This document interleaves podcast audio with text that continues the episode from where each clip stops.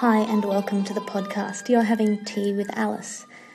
This is going to be a slightly longer intro than usual because I have a little bit of stuff to get through and I want to ask you a question.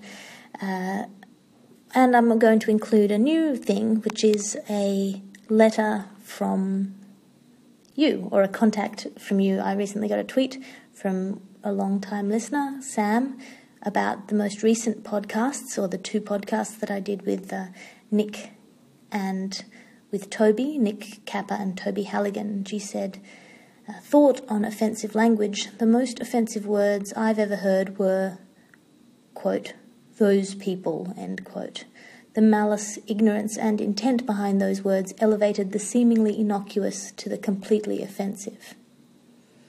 So, uh, I like that. I like that idea because, as I said in the last couple of podcasts, I'm wrestling with this this idea of offensive language and, and intent because you get both sides of this argument I, I tend to agree with depending on who's putting the argument really. Uh, there are comedians whose use of offensive terms I would defend and there are comedians whose use of offensive terms I would condemn.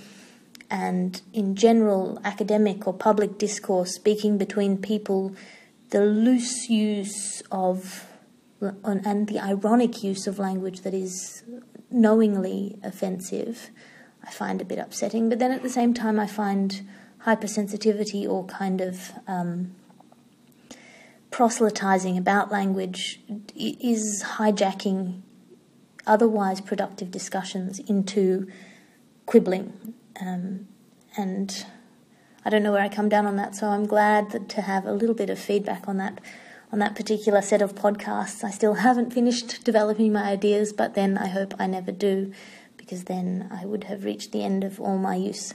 Anyway, this week's podcast is with Claire Hooper. I was sitting in Claire Hooper's car at Splendour in the Grass uh, because the, her car was the only place within about three kilometres that was quiet uh, from this pervasive music. Splendour in the Grass is a music festival uh, they uh, bring together many, many thousands of people to listen to music in large tents. I was there for the Forum tent, which is run by a woman called Faye Burston. I've been there for the last couple of years, and she she runs panels and uh, comedic sort of things and presentations, and it's the non-music thinky tent in that festival. And I was brought in to do the first trial of a comedy night in that venue, and I'm very pleased to have been invited. While I was there, I also did Women of Letters. Women of Letters is an initiative run by Michaela and Marieke who raise money with this show. It's a live show, and they bring different women in to read letters that they have written. And they asked me to do it. They asked me to write a song, write a letter to the song that I wished I had written. That was the brief. Everyone in the panel got that brief, and we got it about three weeks before Splendour. And I couldn't write that letter, not because I'm lazy or, or only work when the deadline is looming, though those things are occasionally true of me, but it. I was trying to write about anything other than what I ended up writing. What happened was I woke up, the panel was at 10 in the morning on the Saturday. I woke up at 6 a.m. and just wrote this, and I went in and I read it. And I was going to sing the song that I wished that I had written, but I didn't. I wimped out of that. I am going to include the recording of that piece, and I'll also include a, a recording done by Mary Black of the song um, for your reference. I'm including it because I'm not sure how I feel about it and I'd like your feedback. Please, if you do listen, contact me on alicefraser at gmail.com. You can look me up on Patreon, you can look me up on Twitter or Facebook, and you can contact me on all of those, or any of those, or all of them at once, and let me know what you think. I don't know what I think, so help and maybe I'll read you out next week. It's going to be at the end uh, you will listen to the conversation that I had with Claire Hooper, which is so much fun. Claire Hooper is a wonderful person, a great comedian, radio personality. Uh, used to be on Good News Week. Is now the mother of a very fat, very cute seven month old. And we had a great conversation in her car. I hope you enjoy that. I really enjoyed having it. This is Tea with Alice. I hate it when people share. Wade shared a sad dog story with me today, Oh. and and yeah, and it's that horrible thing of going, oh, I hate bearing the burden of carrying this story alone. Therefore, I'm going to tell you and make you sad, and it won't make me any less sad. So I've just shared it with a whole This lot is of what I feel like about the news nowadays, often, because I went for two years without reading any of the news. Mm. Because I, you know, I had this. Uh, It was a recommendation by my doctor because I was getting a bit depressed, and they said, you know, don't read the news and don't be a lawyer. And I, I did half of that. I didn't read the news for two years, and then I had to because I started writing for Irrational Fear. and to your credit, you did stop being a lawyer. Yes, Very so I could only do one of them at a time. Yes. Um, yeah, I've always. Uh, I actually think people would be surprised to know this, given that most of the work that I've done on television has been in topical material. Yeah. But before Good News Week, I never watched the news. I just, and I'm still pretty bad with the news. But in that um, three and a half year period, certainly in the first year of Good News Week, I developed, like, I, I'm not going to be grand enough to say, like, proper depression, but it was definitely on the edge of, you know, like I was Borderline. yeah, I was really, um, yeah, I really suffered for it because if you are if you are naturally an avoider of the news, then it means two things. You're not, you haven't built up an immunity, and probably the reason you're avoiding it in the first place is you're a slightly more vulnerable person. Yeah. I, it, yeah, it did not work for me at all. I absolutely hated what it did to me, and it took a little while for me to work out that oh, it's because it's because of the news. That's why. Yeah, it's screwing with you. Yeah. I, I think that people should stay informed, but I do too, but I just don't but I don't know. want to. Well, I just don't know. There, there is a balance, and maybe it's that you read the news once a week, because or And to be once honest, a that would be day. enough. But it's not. It's not even once a week or once a day anymore. It's not reading the newspaper in the morning. It's constantly every hour or Oh, mate, the MH17 and the drip, photos that came through my Twitter feed. drip feeding the Gaza children in Gaza photos. yeah, I, I'm, I've got a five-month-old, and the kid stuff. Sure enough, it's not. I mean, like I, yeah, it's it's really hard to take, and um, everyone said that that would happen. It's not like it was a pleasure before, but now that is so hard when they're talking about, you know, seven-year-old boy's body found in a field covered in blood that you know, like flew Yeah, yeah. far from the wreck site, and you just yeah. and you're like, that's somebody's child that's just fallen into a field and been. Yeah. And the man said, I brought him in because I was afraid he would be eaten by dogs. And it's, oh, thanks, Twitter. Yeah. Thanks heaps for I that. didn't need that in my head. It's 10:30 a.m. Yeah, exactly. And then it's also eleven thirty and twelve thirty and one thirty Yeah, yeah. and nine thirty when you check your phone before you go to like it's not healthy. I don't know. I've been No, thinking it's not about healthy. this. Well, it's not. It's not like we can do. I mean, it's a. Um, it's not like we can do anything about it. So it's offering us huge problems that we can't solve. So the the importance of being um, following the news and being active is is when your own decisions. You know, when when the news informs your decisions. That's Yeah. it's important to be aware of what's going on in the world so that you can be part of stopping the wrong things. But if somebody Perhaps if a plane has gone down, there's nothing you can learn from that, and there's nothing you can offer to those people. Every news article should include a to-do list at the bottom. Yeah. What you can do about this. Oh yeah. And if it's nothing, then it's nothing. You tick the box and you leave. Like That's just, right. Just having that function. Maybe I should run an app that has that function. that's amazing. like what? What can you do? Please, about you do the app because I don't want it to be Murdoch's to-do list at the end of every article. Exactly. But yeah, maybe with the app you could pre-select whether you're right wing or left wing. Oh gosh, yeah. You're you're so right though. That is what you need. You just That's need to know need. whether there's anything you can do. Here's the bad thing, but don't worry. This is what you do. Yeah, that would be so much better. Mm. That would be heaps better. But I had this experience this morning where I shared my story, Yes. and I You, felt- Alice Fraser did Women of Letters this I did Women at of. Letters at Splendour this morning, and I was the second last because I told them what I was going to talk about, and they put me in this spot, which meant that I knew something, knowing how lineups work, Yeah, which meant that I was going to be the saddest story. you're right. But the first three girls who got up cried during their letters, Which, you know, they were exposed and vulnerable. Hmm. And, you know, they'd gone through some things in their lives. But then there was this thing where I was like, I'm. Did you feel the pressure to cry? No, no, I felt sort of the opposite pressure and the same sort of thing, but I don't do that when I'm really nervous on stage. I get kind of abrupt and roboty, Yeah, great. which is what I did.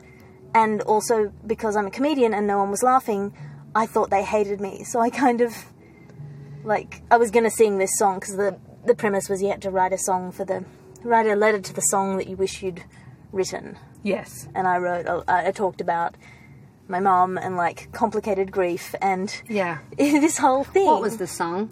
The song was Hard Times, um, which is a folk song. Like, so I, I started the, the, oh, maybe I'll tack, I've got an audio of it, maybe I'll take it on Tack the it end on of the, the end. podcast. I can't believe that um, therapist many years ago told you to avoid the news and not become a lawyer and didn't caution you against becoming a comedian. Nobody was laughing, so I thought they hated me. Well, that's true. I didn't, I didn't put the, the comedian question. You didn't offer that. You didn't put it on that the table. That wasn't on the table. That Yeah. was the. But um, yeah, I, d- I mean, and people liked it. They said that they liked it. I think it it's the kind of thing that even if I had done it badly, you'd have to say you liked it because it was so. Um, yeah, you because you played the card of my mother's ill. yeah, and also the, People can't not like that. I think the problem that I felt was that I it was quite formal and flowery in the way that I did it. Because I wrote it this morning, I woke up at six this morning because I hadn't written it. I'd been percolating about it, and Yeah. my my, my first thing is always like quite Ah, and then I cut back to yeah, do right. the kind of the modern style of writing I'm is much more cut back. Yes, but I'm sure it was. I'm sure it was appropriate. But everyone else It's was kind of quirky and awkward, yeah, and, right. and, and I felt like I was just doing this thing where I was just I, I don't know. I, I think it went as I wished it to go rather than as I feared it was going.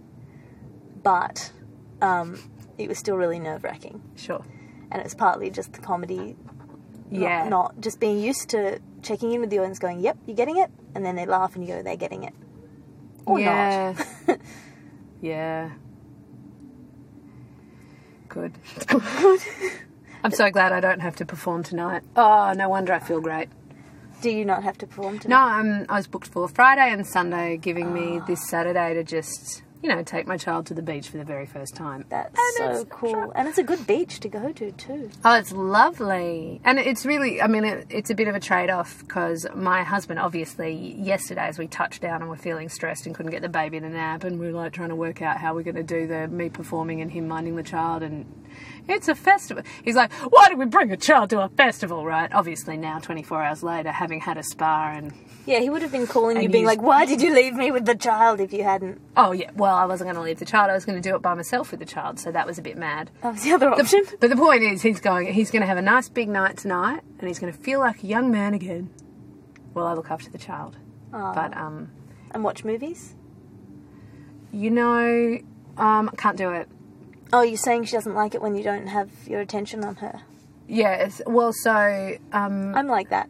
If There's I'm a- with somebody who's Yeah. like, you know, just texting or something, or well, exactly. Yeah. No wonder she. She's gotten so um, sensitive. She can feel when you sneakily pick your, you know, when you're feeding her and you've Yeah. sneakily picked your phone up behind her. She can feel that twitch of the arm muscles under her back that is you turning on a phone, and she will break off the boob and writhe. And um, uh, and if you're trying, if the TV's on in the background, she will twist to watch it. And there's all there's a lot of caution. Like they say, don't let your child watch not no screens until they're two, which is really interesting. And I don't. I read. I'm.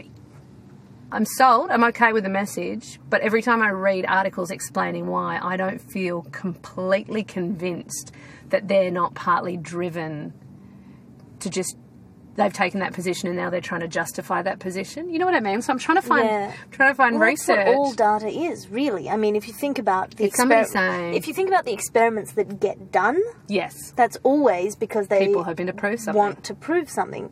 I mean, it's not since the 1700s when people just did experiments to see what would happen. Like that was yeah, put put a rat on a spinning plate. and 1600s, more like yeah, and it was or just yeah, feed a dog its own intestines, see what happens. Oh God! Yeah, right. Yeah, yeah. put, remember? build a yeah. 200 meter trench or 200 foot trench to put a telescope in and realize it was too damp to sit at the bottom. Like they just did all those things. Crazy like, stuff. And then But no, now yes, it's all anyway. The point is, I can't watch movies with the child because I haven't found any literature saying, "Yeah, play TV to your baby."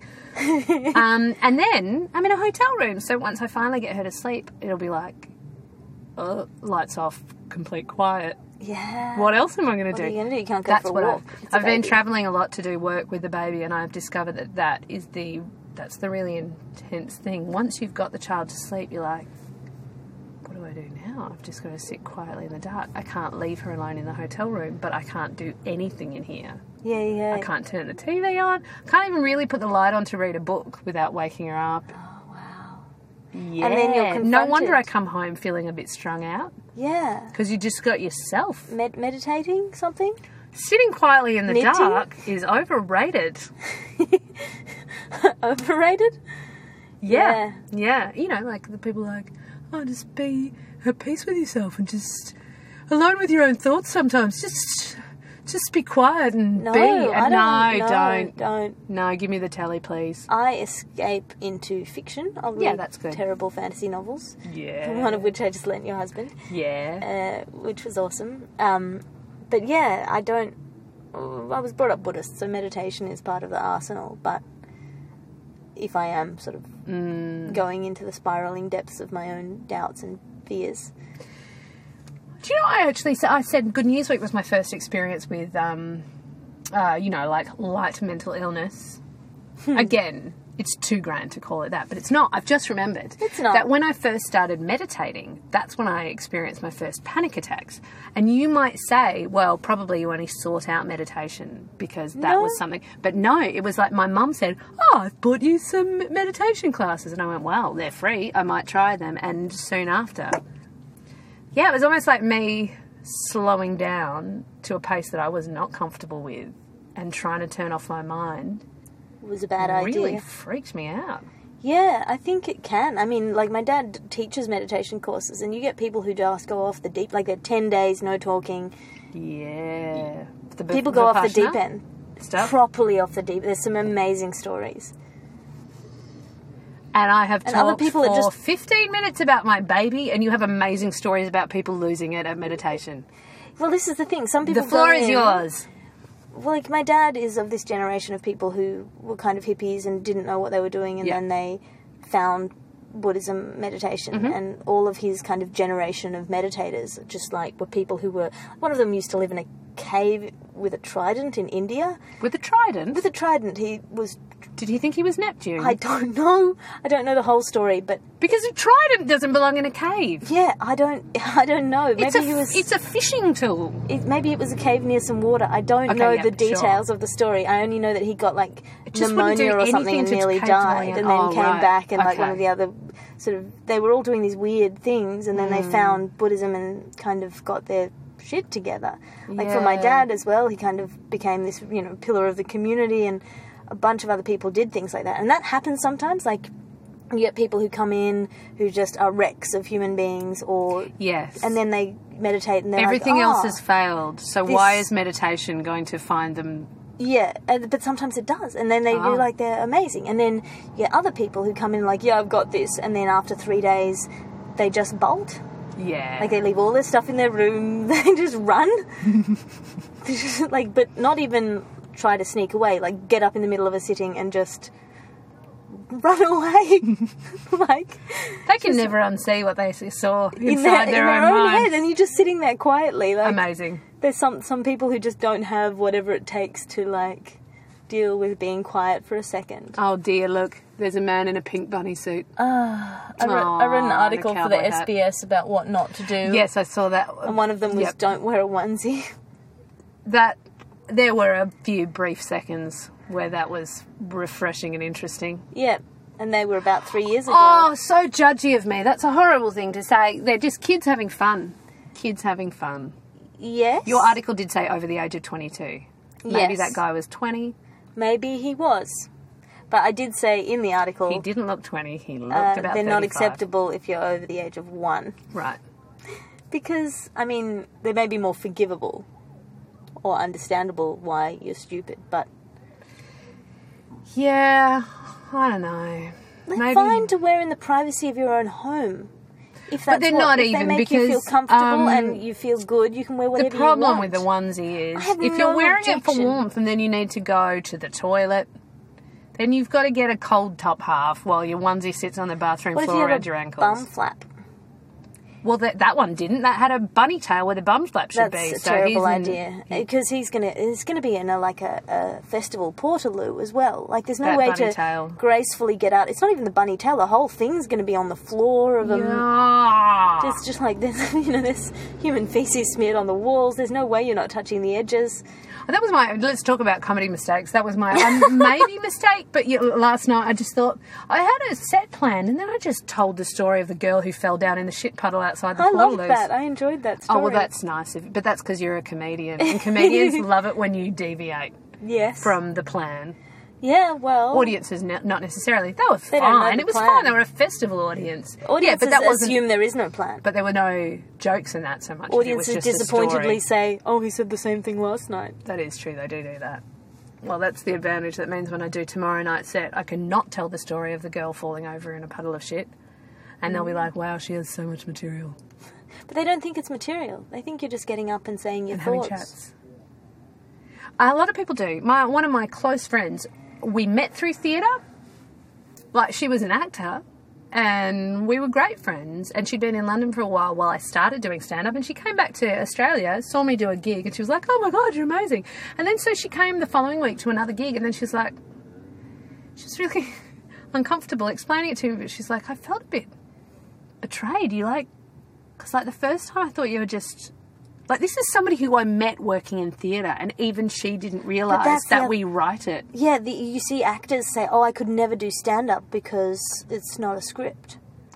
Yeah, it's, And you're like, yeah, it's but a it- script. It is, it's more a or less. script. It's a script that you work out by trying it on stage often. Yeah, look, there's If uh, it's a lot more fluid. If you decide you don't want to say one of the scripted lines, you're allowed to drop it, sure. Yeah. But And equally, you add things on the fly, and it's more fluid than that. But it's also, yeah, yeah, it was really, it was really funny. So it was that thing of me going, I bet there's some people that don't even know that, and I was like, oh right, a good, intelligent friend of mine in the arts didn't know that thing. So yeah, you're right. People do think a lot of people watch comedy thinking it's all And then they feel disappointed and Yeah, annoyed when they come and they're like, "I really like this person. I'm going to come and see them every night for a week." And you're like, yeah. Please I'll don't. turn stuff over maybe once every three months if you're really lucky. yeah. Really. Because Oh look, well you turn up for a gig and oh another onesie, good on you. Um, turning over an hour a year. Well, I know that I go to. I, every time I do a certain gig in Perth, he's always like going, "Can you do? Can you do the Bjork bit?" Um, John McAllister, love him. Yeah. Always says, "Can you do the Bjork bit? Can you do the um, you know, that opera song about?" And what he's talking about is material that I dropped seven years ago. but he always wants me to, and I don't. And it breaks his heart every time. The poor guy Oh. he gives me the money, but I don't do his special requests. I should, but it's like I haven't done those songs in seven years. Yeah. Seven years is a long time, It's like and he still wants them. in real life, maybe you have the same sort of conversation a couple of times with your friends, Mm. like when you're working through an idea. Yeah, But you're not going to have the conversation now that you had eight years ago when you were, yeah, you know, figuring out whatever whatever it was, just because Yeah. it won't be who you are anymore. yeah, And it won't. It'll feel weird and artificial and like, ooh. yeah. Although that said, I have some jokes that are like really early jokes. Yeah, I um, I just I rediscovered a few joyous ones. Oh yeah. I was like, oh, that is, oh, that is still a truth. That's nice. But um, it would be a better comedian that just wrote something new. So good one, heaps. It's all right. Everything old is new again. There's no new things. apart from The new there thing. has to be because we're both trying to write a fringe show. Oh my god. Oh, sorry to bring it up. Um, let's change the subject. So, do you have unpopular ideas you want to talk about? Yeah, um, it's great. We've just uh, yeah, twenty minutes. I'm not getting down to the point. Meat well, you know, like podcast. y- one of the unpopular ideas is something that you have talked about on the podcast, and you know, I was saying now that I've got a child, the news stories about children affect me more deeply, right? Mm. And I always assumed uh, this is the contrary to that. Mm. I always assumed that pedophilia would distress me more after I had a child. Maybe, you know, maybe in a few more years. I really expected that magical thing of suddenly it was this huge hot button for me. Mm. And I've been really interested to know, like, I don't like to hear stories of kids being sick or killed at all. You know, like that's that's tremendously distressing, but it's very interesting that I've watched like for example the Rolf Harris trial with no greater emotional reaction than I would have had before. Interesting. That is interesting. Yeah, and I so I know you've talked about this very unpo- and I feel like I have an incredibly unpopular attitude to um, pedophilia. I've always felt like I was compassionate. I'm, I'm going to use the inappropriate c- compassionate, and I say inappropriately because I think I have noticed that people respond really badly if I show any compassion to people who have those That's my fault. Sorry, my phone just went off. Um, I agree. those urges. But it's so interesting. I just You can. Ha- yeah, this is an interesting. so thing. often, so often for people. I mean, because it's a, it is, um, it is a, it is a terrible urge to have. I just can't imagine anyone would choose it. No, Nobody, nobody would choose to have a sexual attraction that they know will never be accepted by the people around them. And I, ju- I feel really sorry because and also a sexual attraction that can never be healthily satisfied. No. Um, and I, But there are people who are into like things that can never happen. You know, in various other ah. ways. oh sure, yeah, absolutely. and and and I don't know. Yeah, you're right. Well- the abuse of children is always wrong. And Yeah, look, I mean, th- but then there's people who do horrible, horrible things to children that are not sexual in nature, that are equally unacceptable. yeah, and it's not as, it's not as taboo in some way, and I, it's, look, I don't know how. The pro- I feel like if I unravel this, these thoughts in my head, I'm just going to end up saying such wrong things. Yeah, but I because mean, there are things. Well, that's the is point this of is the the podcast. space is to unravel these. Well, things. just deal with it, folks. For, now, um, well, it strikes. I mean, this is a terrible thing to say, but do people have this strong gut reaction against it for the same reason um, homophobes? You know, like, do people react like that because they can't even stop to entertain whether it might mean something to them? You know, do, do you know what I mean? Like, Yeah. like I don't understand why people can't go. I feel sorry for this person. It must have been very hard for them to seek help because they to admit that to another human being. Like, God I knows. that's a I, I reckon somebody self-perpetuating loop, actually, Isn't it? Well, Because people are so outraged, people don't seek you- help. No, but that that's the first level. But your homophobia idea, like because people don't seek help, then when it comes up in conversation, because the outrage is so intense, Yes. people won't think about it, and Yeah. then they have that. So it's not necessarily that they have an urge that they're suppressing with anger, which is what happens with homophobia. It's that they They don't dare. they don't dare even look at themselves yes. it has to be immediately on the attack because if they did look at themselves, what if they found? What if they found Yes, I'm certainly not. I'm not saying that they're that it's like homophobes who are truly homosexual. I am. I agree with you, and thank you for explaining because it does make it a less controversial idea. But yeah, but then it's this weird are people so terri- yeah, so terrified that it could apply to them or someone they know that they yes, it's just a, an immediate outrage. Because it feels like we should be compassionate for I, you know, Well, if I, if only as a functional thing, because if you if are providing people with uh, resources, then Oh, it's less likely admit- to happen. If really, you could admit that they felt an urge like that, if they could tell a loved one or well, they have this program in I Canada. I reckon people would just feel terrified to even tell a therapist because they'd think that it's like they might. There they would probably believe this in some yeah, places. Yeah, right. especially if you have any association with children. There is a lot of reason to not seek help. In Canada, there's a program like a mentorship AA program, but that's already, I think, for offenders. Although maybe you can self-report in them. There's a couple of internet online resources where people who are self, like who are just forming alliances. Mm. Um, what um, podcaster and columnist Dan Savage calls gold star pedophiles, guys who Yeah, have that inclination and then they just yeah. they form these kind of support groups of just like, hey, I'm Right. not going to do anything about it. Right, right, okay.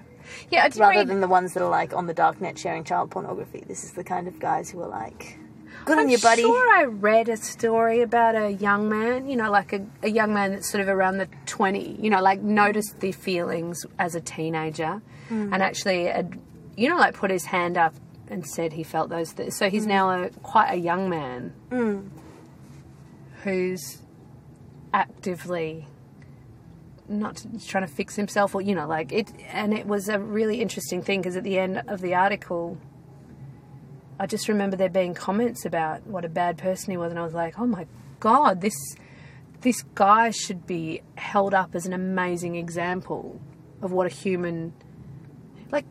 He's given himself the best possible chance of never acting on it Yeah, by telling everybody. by allowing people to know that about himself. Yeah, well, this is an interesting thing, and I often find this when you get people who are applauded for restraint of various kinds. Mm.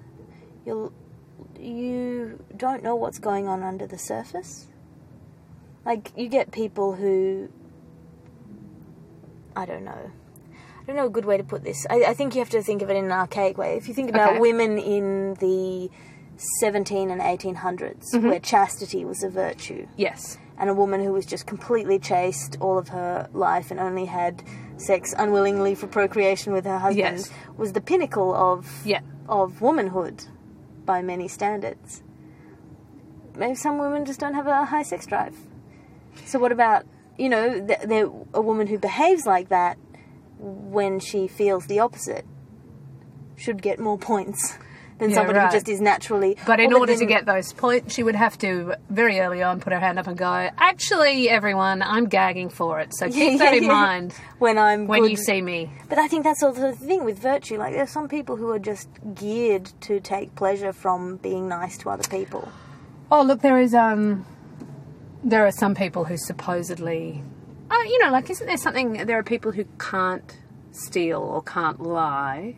Yeah, You know, there's a there's a it's just a, neu- a, a neural. yeah, they're built into them. That Yeah, and I'm pretty sure I've got the can't steal one. You know, like as in I feel that I'm quite a virtue, a traditionally virtuous person Mm. in many ways. I don't think I don't feel like I put any effort into it. I Yeah. feel like it's just it's just programming. I Yeah. can't I can't help it. I don't want to. I've never stolen anything, and it would just never occur. To, It just I couldn't reach out and take something from a shop and put it in my pocket. yeah, I could never do that. yeah. But then there's could be like if there's a kleptomaniac and they're not stealing, yes! should they be applauded more than you? They're working much harder than me. I just, I mean, I should be applauded if I force myself to steal once and then never do it again. Like that, that actually would show more of a, of a journey and an and an um, and an experience with my own virtue. It's wouldn't it? interesting. For example, alcoholics Mm. uh, who don't drink anymore. They're quite open about the fact that they are. They don't say "I don't drink." They say "I'm an alcoholic, Yeah. so I don't drink." And, then- that's just their what?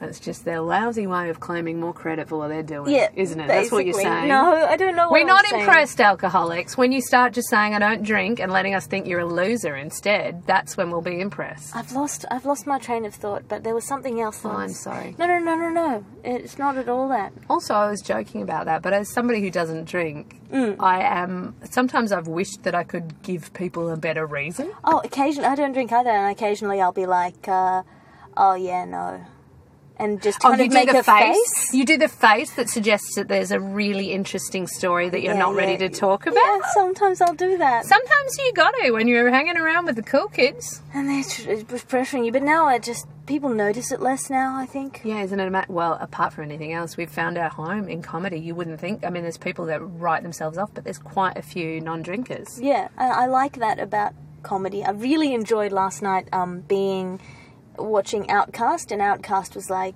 uh, everyone put your hands in the air, everyone put your hands in the air, and everyone was putting like thousands of people putting their hands in the air. Yeah. I was amid six comedians, no one put their hands in the air, and I was like, yeah, you guys would not be Nazis. yeah. There's a there's a whole topic of discussion that we've left it to the end. There's so many things to talk about. I often wonder, you know, when you when you you know when you watch uh, Twelve Years a Slave or something. Didn't Yeah. watch it. The point is when you I didn't watch. it. I didn't want to see someone getting whipped to death. I've read enough. Yeah, I um, I often wonder if I, if I would be a person that would stand up for what's right. Would I be the person that said, "Stop whipping that slave"? Would I? Because the current me would, but that's because I live in 2014 Australia, and I'm an extremely you know, like I'm in the privileged position where I would feel like I could say that mm. and that everyone around me would agree that I'm just saying what's blatantly obvious. Yeah. Oh yeah, you're right. We should stop whipping this slave. Yeah, Why would right. we even be like, this in the oh, oh God, place?" how silly of us. Yeah, you're absolutely right. Thanks for speaking They are the truth people that we too, all and not at all animals. Yeah, I really, but I wonder, I, I actually think that I probably lack the courage Is it courage Time or and place. perspective? Um, yeah, you're absolutely right. It's a bit of both. You re- you need the courage to not be afraid of what will happen to you or what people will think of you if you have a dangerous idea. Um, it is perspective. You need to be able to step outside and go, something about this doesn't make sense in a bad way. And I think that I'm always missing the things that don't make sense in a bad way but are currently acceptable. You know, like I, I bet there's things that I'm always I think a lot of like food stuff at the moment is really super dodgy. Like Are you talking? Oh, you mean food production?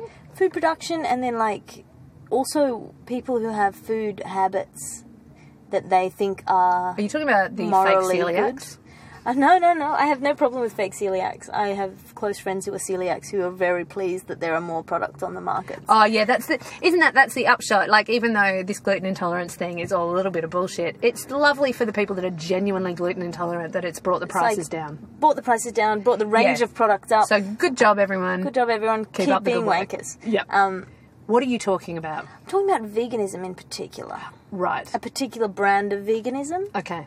um, which says very self congratulatorily, I won't have any part in cruelty towards animals. Yeah.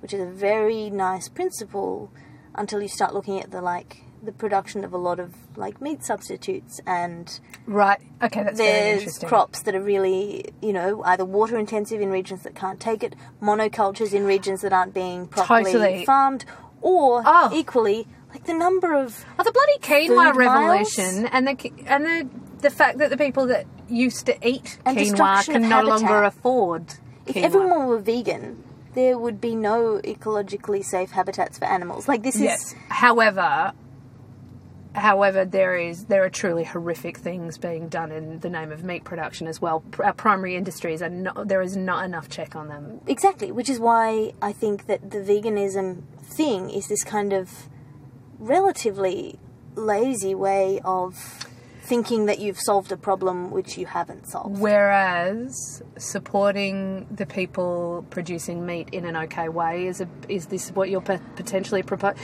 No, just don't fact- jump at the easy solution. The easy What- solution is I just won't have any part of this, Oh yeah. rather than But let's try. But if that helps it. you sleep at night, maybe that's. I mean, we can't fix it. The world is terrible. So why isn't it just okay to step back and go, you guys all be horrible. I'm just going to be over here Well, washing the- my hands. The other element of it is that vegans, veganism, is not for everyone. No, and so I um I mean it's really interesting that you bring up the idea of vegetarian veganism and meat and stuff because you know when I talk about would I have the courage um I do look at my own attitude I am by nature a vegetarian. Mm. I am also relatively. I'm okay with taking milk from cows, but I do not like the way it's done. yeah. And yet, I still put milk on my cereal, and I feel really conflicted about that. Organic milk, maybe.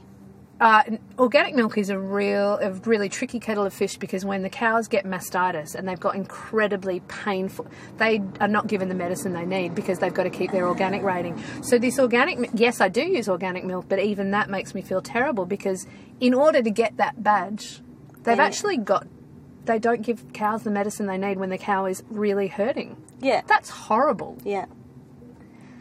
And they still have to do the bobby calf thing to keep the cows milking. They're still taking their children away and slaughtering them behind the shed so that the cow cries and keeps producing milk. It's hideous. Yeah. It's a horrible industry. And I'm still drinking milk. In fact, this is Then is probably the the, answer day I buying stop. the like really expensive, like locally produced? yeah, milk? you know, like you I don't know what it is. I, I believe in Melbourne that's the Jonesy's dairy. I don't really know. And why have I? If I mean, this is this shows me that I would clearly roll over to slavery.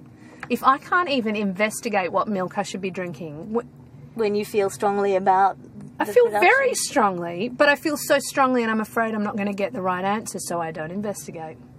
But this is the thing. Maybe So like, I'm this is so I'm thing. terrible. So I'm terrible. I say I'm virtuous because I don't steal things. No, I'm just programmed not to steal, but I'm a horrible person. oh no, this is not the outcome of the podcast that we're looking for. Isn't it? Maybe it is. Maybe I don't no, know. But it's it is- true. I really I don't. This is the kind of thing that I'm talking about because you have this self-congratulatory.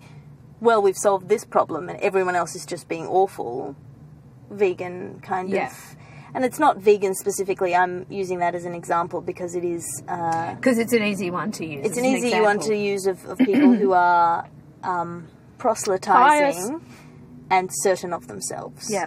Um, in a Yeah, look, and I, um, I, in defence of vegans, I feel they just they're really up against it. And if you see if you see a funny expression flash across their face when they tell you they're vegan, forgive them a little bit. They just come up against a lot of a lot resistance. of resistance. So is they're in the a funny position of having to. They have to. They have to jut their hips forward and go, "Yeah, I'm vegan," but a lot of them don't. They don't, they don't want that to be The case. the well, you know like a lot of i'm just saying possibly a lot of people that are vegan and vegetarian um, look bolshy about it because they're so used to people giving them shit well, I, I'm a woman doing comedy, so I know that expression. yes that's right i don't actually feel that proud of being a woman doing comedy i just need a facial expression to take the fear away when you start saying "Oh, blah, blah, blah, Yeah, I didn't. Yeah, I didn't mean that to come across as so attacky, but it is the example that sort of comes so up. sorry i just thought i'd Or throw in a equally, little people who are averred meat eaters the same ones. Just the kind of oh i hate the people that are proud of eating meat yeah. Whereas it's like let's just acknowledge this That's is like a the really people that are complicated proud of- system. I'm sorry, people that are proud of eating meat are really similar to the people that are proud of voting for Abbott. It's because you didn't investigate your position fully that you were able to do that. I know that sounds really terrible, but the the, the folks that voted for Abbott were sold on a lie. He Yeah. doesn't really care about the people. You know, like he is. Yeah. He's about creating a country where big business and industry do well at the expense of the little guy. So any little guys that voted for him Are stupid. and no, well, just just well, well, we're sold on a story, and there's nothing to be proud of there. And I feel like meat is the same. Like, you know, like being proud of being a meat eater is that identifying, yeah, picking your identity and basing your identity on what you are not, which I see, you know, see people do on Facebook sometimes. I am telling you who I am by telling you who I don't like and what I don't do. And I don't like that as a way of I don't. It's not a good way, but I think people should feel more ambivalent most of the time. Maybe that's the point of this. Is Okay. like the people who are Man, vegans. And then somebody goes off the veganism Okay, because yeah. they get an iron deficiency and it makes them really unhealthy. Like you get a lot of people who go on to veganism, have six months or a year where it's brilliant for them, Mm-hmm. and then their body just stops responding to that diet, and Mm-hmm. then they start spiraling down into ill health, and then they start eating meat again, and then they get better again. Like that is how we should all be okay with being like doing something that we think is good doing it for as long as it's good and then investigating further what's good what's good is not always the same for everyone or for the same person over time Yeah. but you shouldn't just be like oh you're a failure You, yeah, like the old um, the old Joe Hockey, you know, like, oh, you said one thing in uni and now you're saying another thing. Yeah, that's that's because It was at uni. many years have elapsed. Yeah. I think we should all, much as it's fun to hate on Joe Hockey, I don't think that's a fair point. Yeah, or yeah, just be willing to change your mind, and if you Yeah, we're allowed to change our mind. Yeah, and if you're, uh, you know, a vegan at dinner and someone says, "Would you like some butter?" and you say, "No, I'm vegan," and they go, "Well, this is from our cow. It's in the backyard. It's happy and healthy and Yeah. doing quite well." My husband's sister did that. She was vegan. And then you go, "Oh, okay, I'll have this butter now, but tomorrow, if I'm at the supermarket, I won't buy butter." Yes. Like it, you can have this kind of Well, she was eating her auntie's eggs because the hens walked around in the backyard and just left eggs around in the backyard. And so she was vegan, but she was just not buying eggs from the shop. yeah, But yeah, she would eat those eggs, and she loved eating those eggs. And I'm not because it has the nutrition that, that because there's some great nutrition in them, and that's totally legitimate. Because the reasons she chose veganism, Yeah, which is why I think those labels and the smugness of the labels are Yeah, more right. worrying because they let you be lazy about the reality of the situation. Maybe that's the conclusion. Just like I need to steal something to prove that not stealing something. Yeah, and Is and virtuous. And just like you know, with the news, it's not about reading all the news and knowing everything, or not reading any of the news. It's trying to find a balance there. With my app, I like the sound of your app, by the way. it would be amazing. Yeah. Um. Well, so many more So many controversial things ideas we could get onto, this but this car's getting really car. hot. We're sitting in a car. I will get you back because I like talking to you. Oh, good. All right, great. And and also Justin Hamilton, I was talking to him the other day, and he said that I should talk to you as well. he? He said you should be my mentor. Oh, that's interesting. Yes, but That's really interesting. I think of you in many ways as a superior comic to me. Not in all of them, obviously. You know, I've got to give myself something.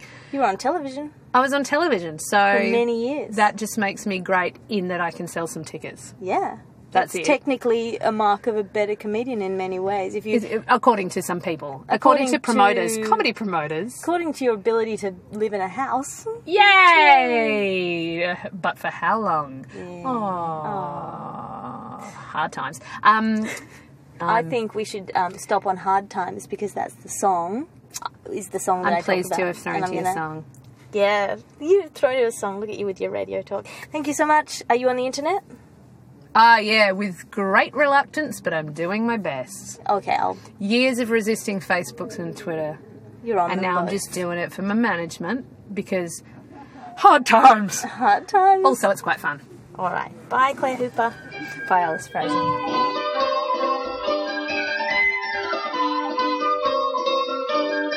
Uh, next up we have Alice Fraser. Please make her welcome.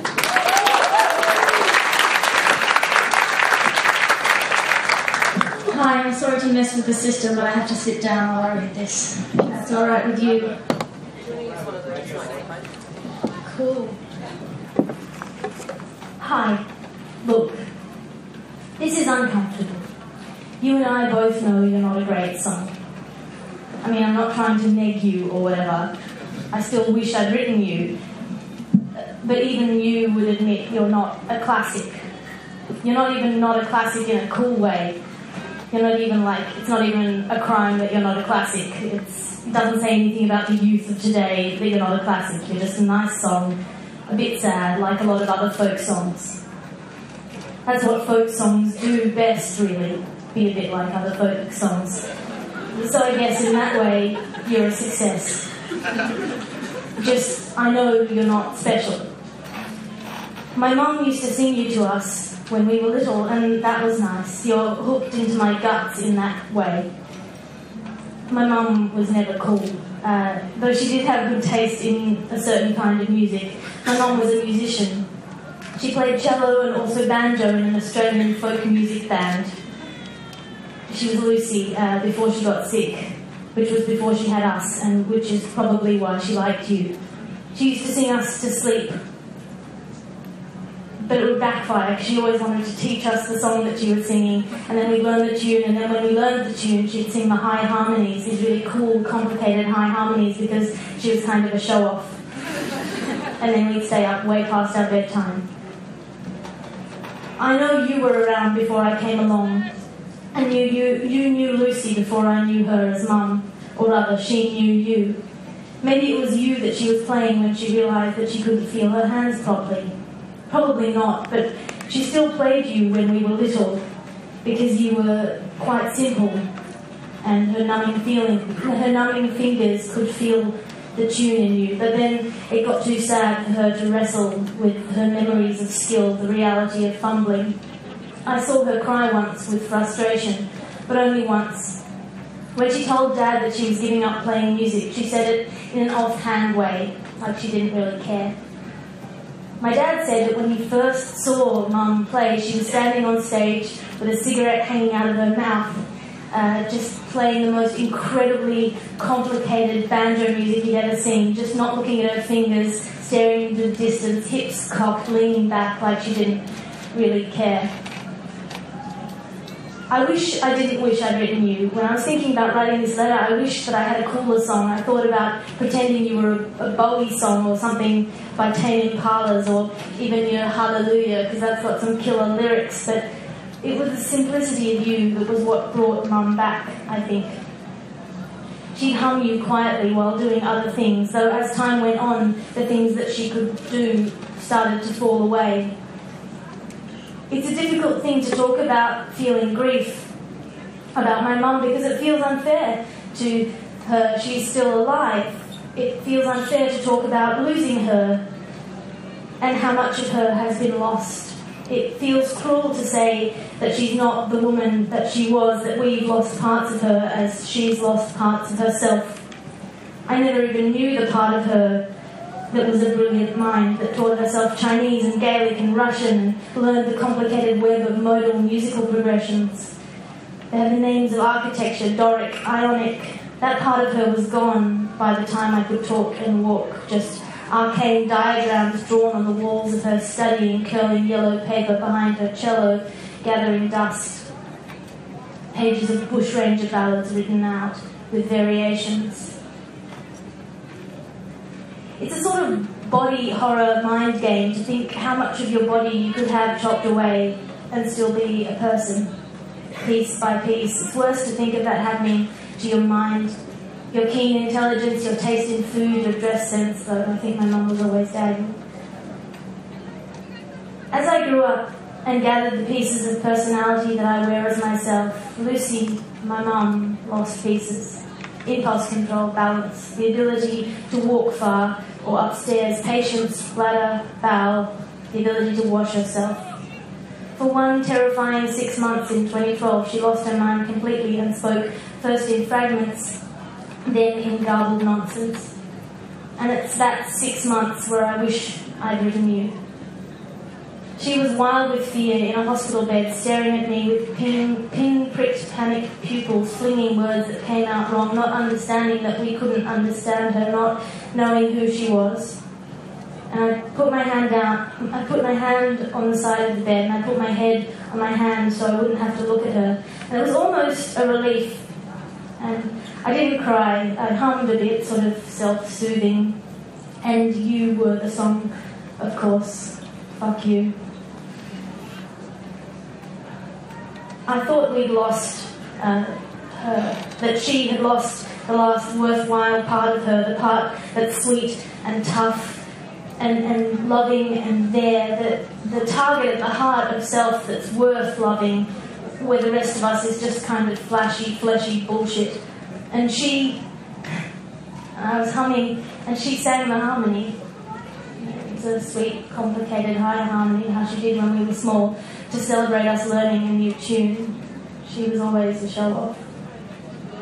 And I wish I'd written you, and I wish you'd never been written because you made her happy, and you made her there, and it meant that we had to keep losing her on and on and on, losing more and more, and I was so happy.